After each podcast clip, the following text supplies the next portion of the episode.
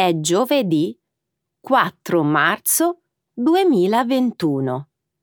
Benvenuti a un nuovo episodio del nostro programma settimanale di livello intermedio, News in Slow Italian. Un saluto a tutti! Sono felice di annunciarvi che io e Alessandro siamo tornati a presentare lo show in studio dopo 15 settimane di lockdown. Ciao Romina, un caloroso benvenuto a tutti i nostri ascoltatori.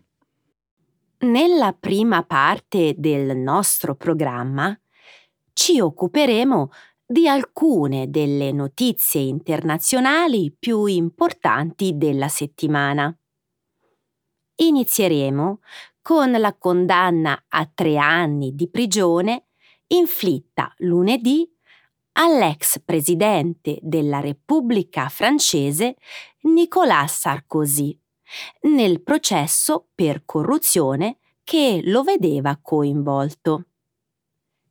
Subito dopo commenteremo i risultati delle vaccinazioni in Gran Bretagna, in base ai quali i vaccini Pfizer e AstraZeneca sono efficaci più dell'80% nella popolazione più anziana.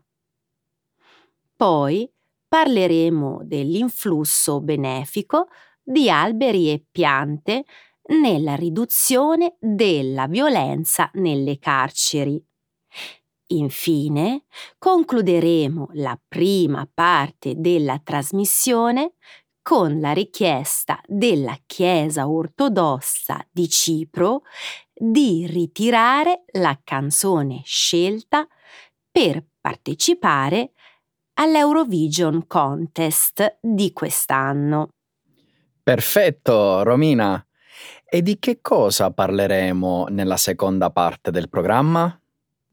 Nel segmento Trending in Italy vi racconteremo della disputa tra il comune di Cabras, in Sardegna, e la sovrintendenza dei beni culturali per il restauro a Cagliari di alcune statue dei giganti di Monte Prama.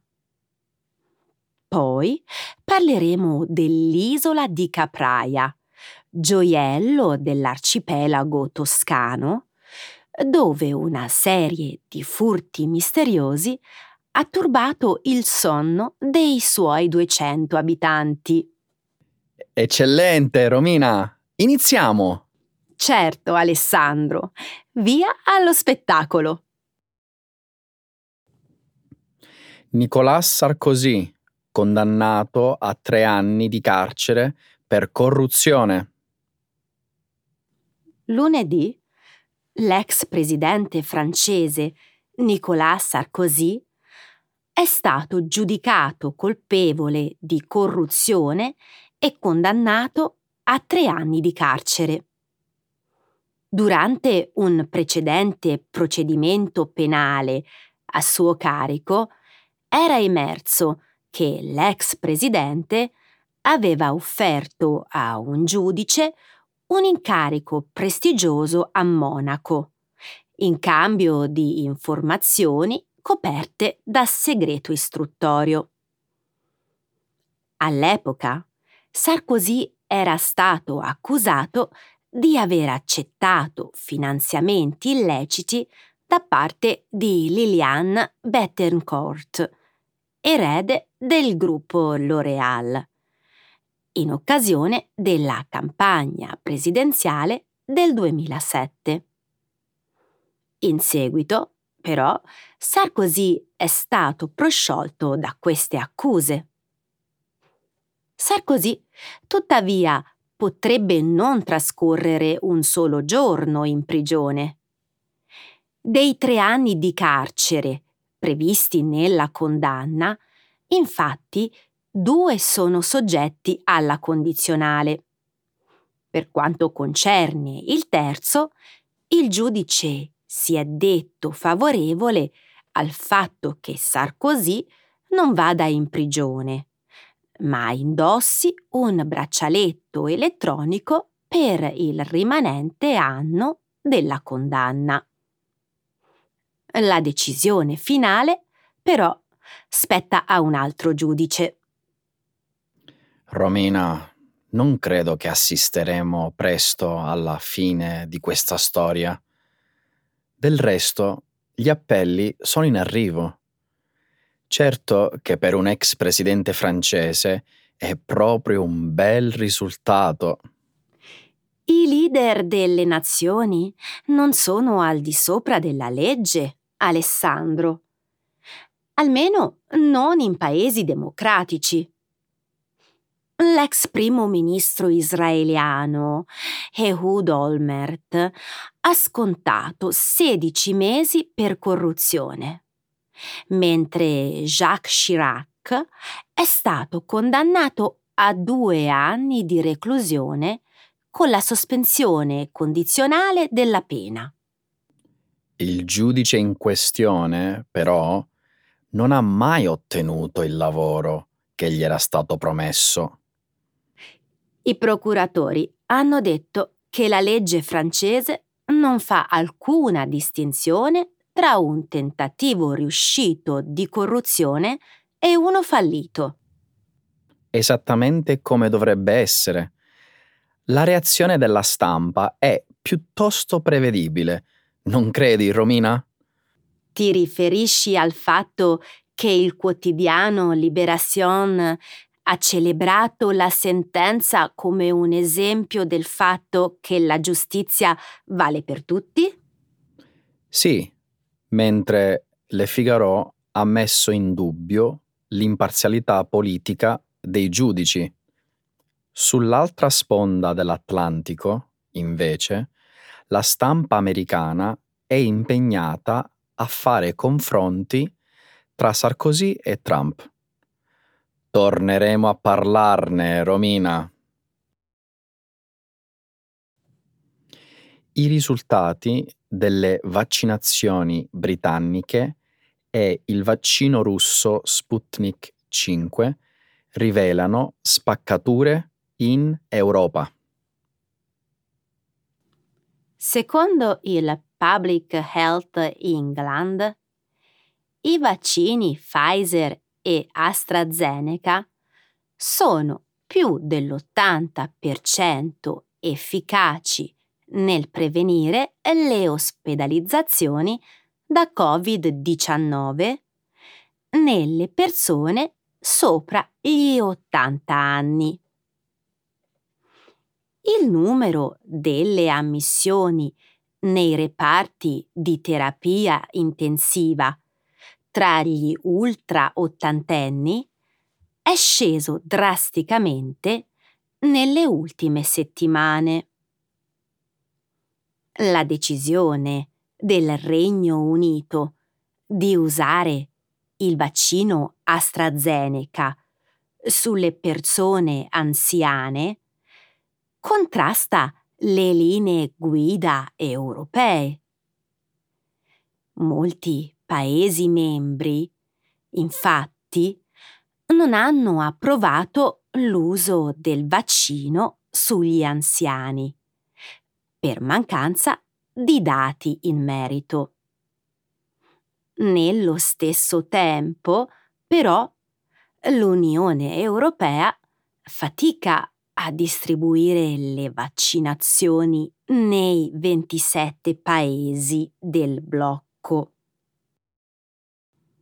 Molti paesi europei stanno manifestando una crescente insoddisfazione per i progressi dell'Unione.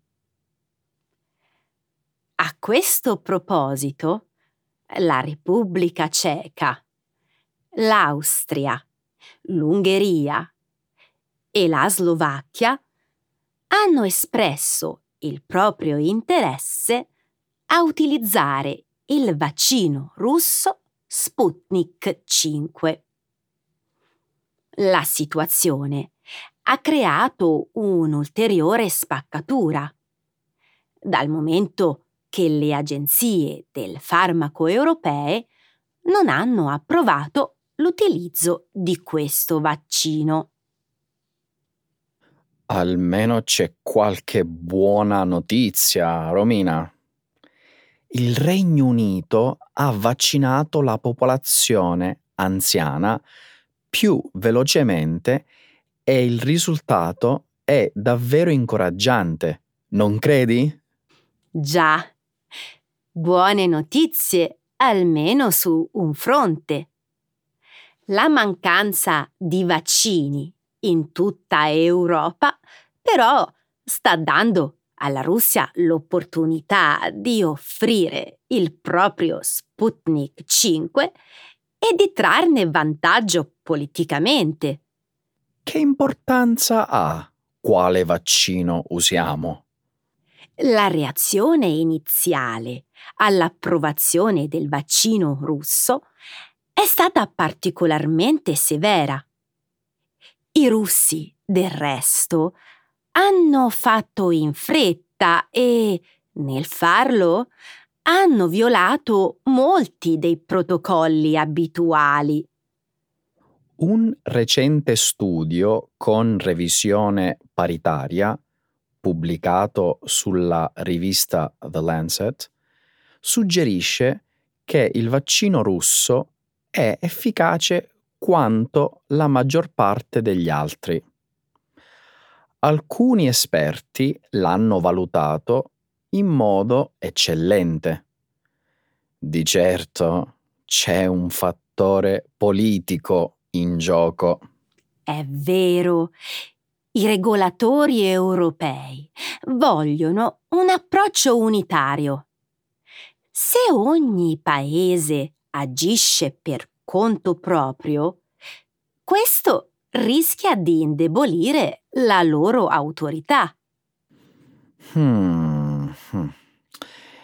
I leader populisti possono usare questo come una leva e sostenere che loro tengono a cuore gli interessi della gente molto più di quelli che chiamano i burocrati europei. Piante e alberi possono aiutare a ridurre la violenza nelle prigioni. Il verde e le piante hanno dimostrato di migliorare l'apprendimento, accelerare il recupero post-operatorio e ridurre il rischio di malattie mentali. Un recente studio, pubblicato il 22 febbraio su Annals of American Association of Geographers, collega le piante a un minor livello di violenza e autolesionismo nelle prigioni. Ricercatori dell'Università di Birmingham e di Utrecht hanno mappato la percentuale di alberi, prati e boschetti nelle prigioni in Inghilterra e nel Galles. Analizzando i dati raccolti, hanno scoperto che le prigioni con una più alta presenza di spazi verdi avevano livelli più bassi di autolesionismo e di aggressioni nei confronti del personale e tra prigionieri. Le prove presentate nello studio mostrano in modo chiaro i benefici degli spazi verdi sulle popolazioni carcerarie. I dati della ricerca sono stati condivisi con il Ministero della Giustizia per aiutare a contrastare l'aumento degli episodi di violenza e disordini all'interno delle prigioni. Non posso dire di essere sorpreso da questi risultati. È noto che le piante verdi e l'erba calmano le persone. molto probabilmente saranno d'aiuto nella riabilitazione o con i prigionieri. Sono d'accordo. Essere rinchiusi in una prigione è già una forte punizione, Alessandro. Tutto ciò che può portare benefici alla riabilitazione è benvenuto. Penso che questo studio, inoltre, apra varie possibilità per la riabilitazione. Un altro studio condotto dallo stesso gruppo di ricerca ha rilevato che persino immagini giganti di piante alle pareti hanno effetti benefici sui prigionieri. Secondo i dati raccolti, anche un modesto aumento del 10% degli spazi verdi in una prigione potrebbe ridurre le aggressioni tra prigionieri del 6,6%. Penso che questo studio possa portare anche ad altre cose, Romina. I carcerati, per esempio, potrebbero curare le piante in prima persona. È stato provato che lavorare in un giardino ha effetti benefici. Non è per nulla una cattiva idea, Alessandro. Forse potrebbero curare anche un orto, non trovi? Ballare con El Diablo fa arrabbiare i cristiani ciprioti. Alcuni esponenti della Chiesa ortodossa di Cipro sono piuttosto arrabbiati per la scelta della canzone che rappresenta la nazione all'annuale Eurovision Song Contest.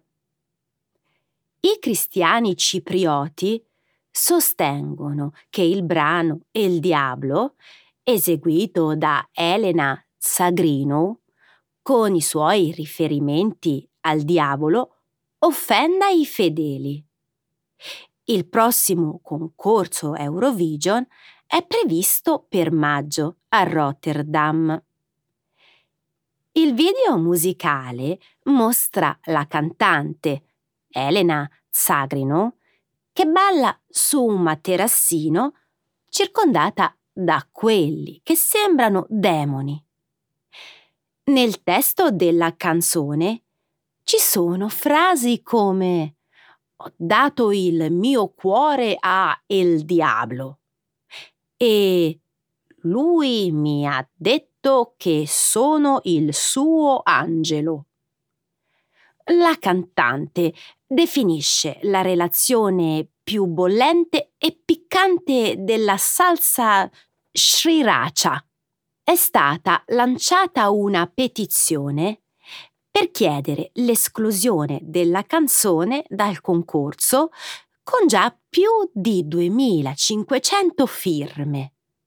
La concorrente cipriota all'Eurovision, però, sostiene che le parole della canzone raccontano la storia dell'eterna lotta tra il bene e il male e di una donna che soffre della sindrome di Stoccolma. So che in Europa prendiamo l'Eurovision Song Contest in modo molto serio, ma credo che alle volte si esageri. Ma dai, è uno spettacolo pop.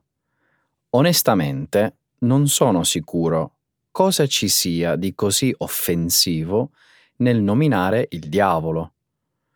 Devo dire che le parole a difesa della canzone sono anche peggiori. Battaglia tra il bene e il male? La sindrome di Stoccolma? Una canzone dance con cinque frasi di testo?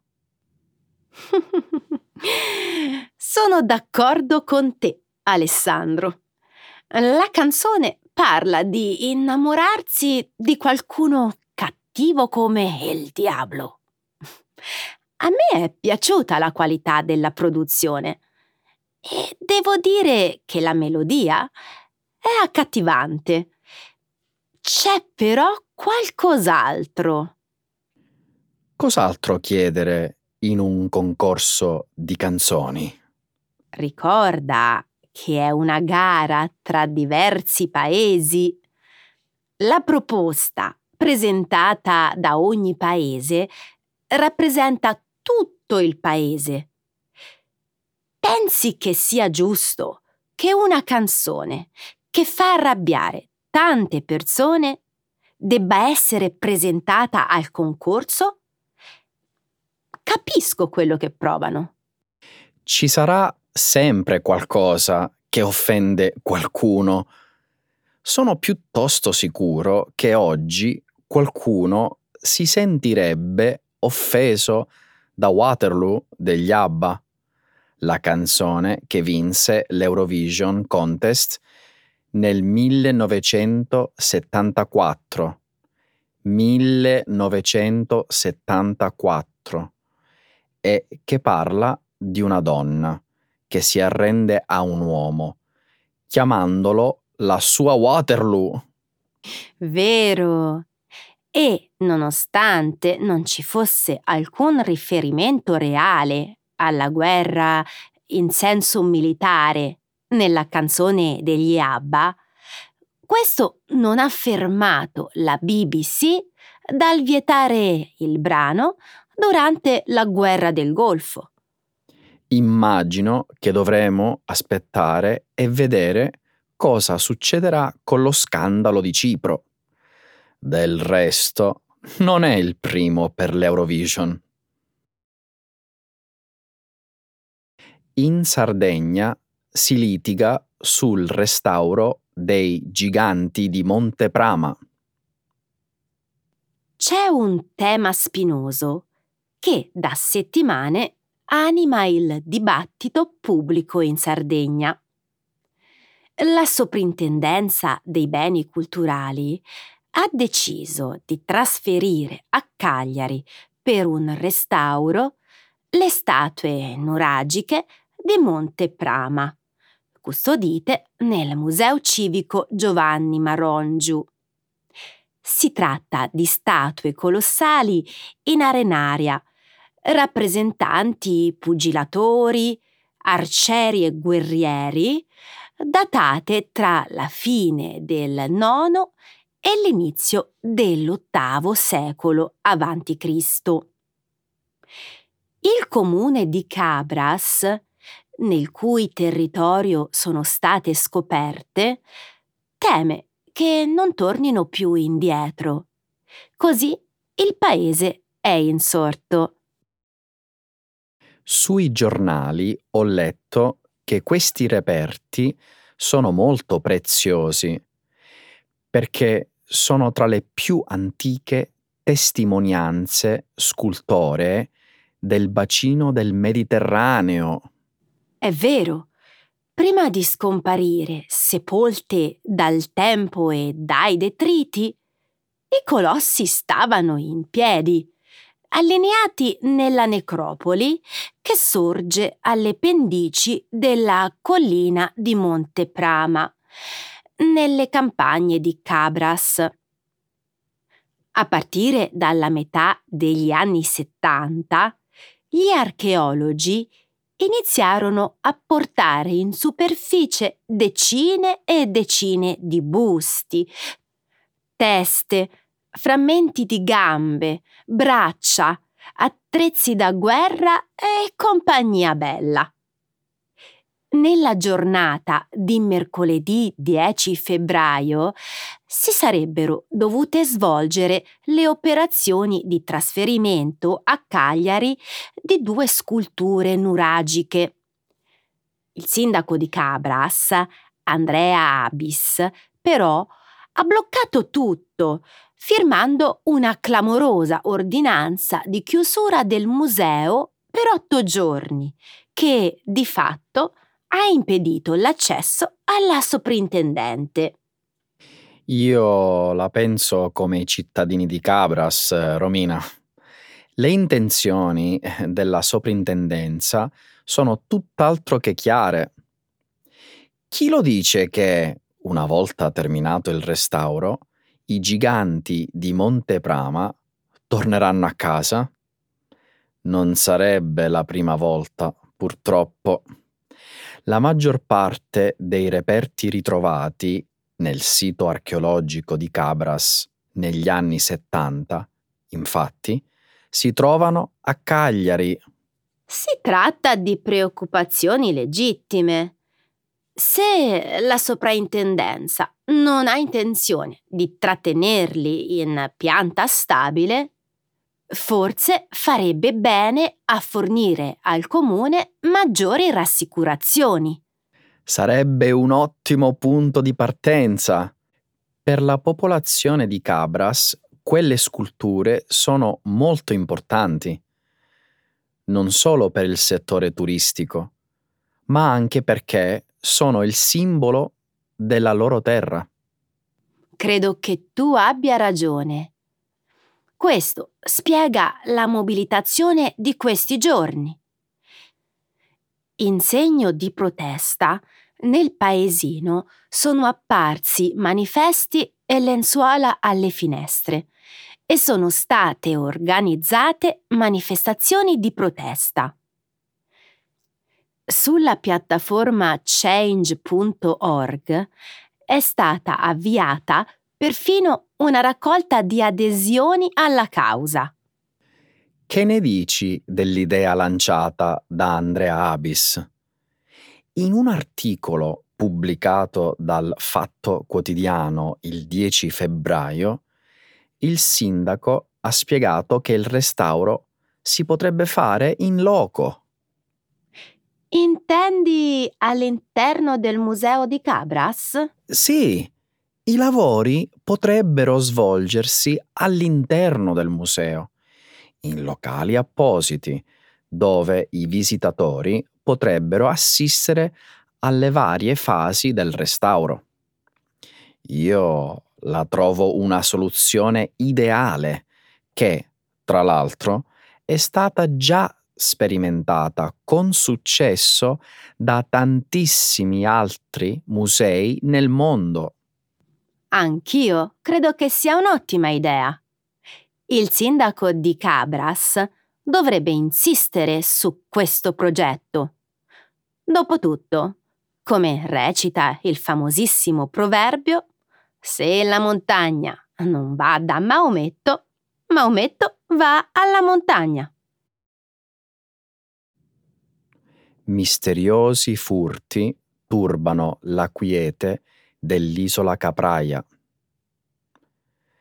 Da settimane una serie di furti misteriosi incuriosisce la stampa, inquieta gli abitanti e ruba il sonno agli investigatori. Siamo a Capraia, l'isola più remota e selvaggia dell'arcipelago toscano tra il Mar Ligure e il Mar Tirreno. D'inverno sull'isola regna la calma e i circa 200 abitanti che popolano l'isola godono di mesi di assoluta pace e tranquillità, in attesa della riapertura della stagione estiva. Capraia è sempre stato un luogo sereno, anche quando tra il 1873 1873 e il 1986 1986 fu sede di una colonia penale. La sicurezza e la fiducia tra gli isolani sono tali che la gente ha sempre lasciato le porte di casa aperte. Ma da qualche tempo una serie di inspiegabili furti, ha insinuato nella comunità il tarlo del sospetto, della diffidenza e dell'insicurezza. Che cosa è successo di preciso? Un ladro seriale si è intrufolato prima nell'abitazione del vice sindaco, poi in quella di un insegnante, successivamente in quella di una barista, di due pescatori e infine in quella del tabaccaio del paese, portando via un bottino di circa 60.000 euro. Il furfante finora si è volatilizzato nel nulla. L'unico elemento evidente è che l'autore dei furti deve conoscere molto bene le abitazioni e le abitudini delle vittime. La caccia, quindi, si è concentrata sui 200 abitanti dell'isola. Mm. Mi sembra strano che, di punto in bianco, uno degli isolani si sia messo a derubare i suoi concittadini, contravvenendo così alla regola mm, non scritta della fiducia reciproca che da sempre tiene unita la comunità di Capraia. Giusta osservazione, Romina. A mio avviso, bisognerebbe cercare il colpevole altrove. Ecco, un possibile sospetto potrebbe essere una persona che abitualmente fa la spola tra Livorno e Capraia per lavoro o per altre ragioni. Da quello che mi risulta, i carabinieri, incaricati di fare luce sul caso, al momento escludono questa possibilità. Lo scorso 15 febbraio il giornale La Stampa ha scritto che rimangono indagati tutti e 200 gli abitanti, nessuno escluso. Purtroppo gli agenti hanno a disposizione pochi strumenti per portare avanti le indagini. Così i tempi si allungano e il mistero dell'isola continua a rimanere irrisolto. Il caso, però, è davvero intrigante.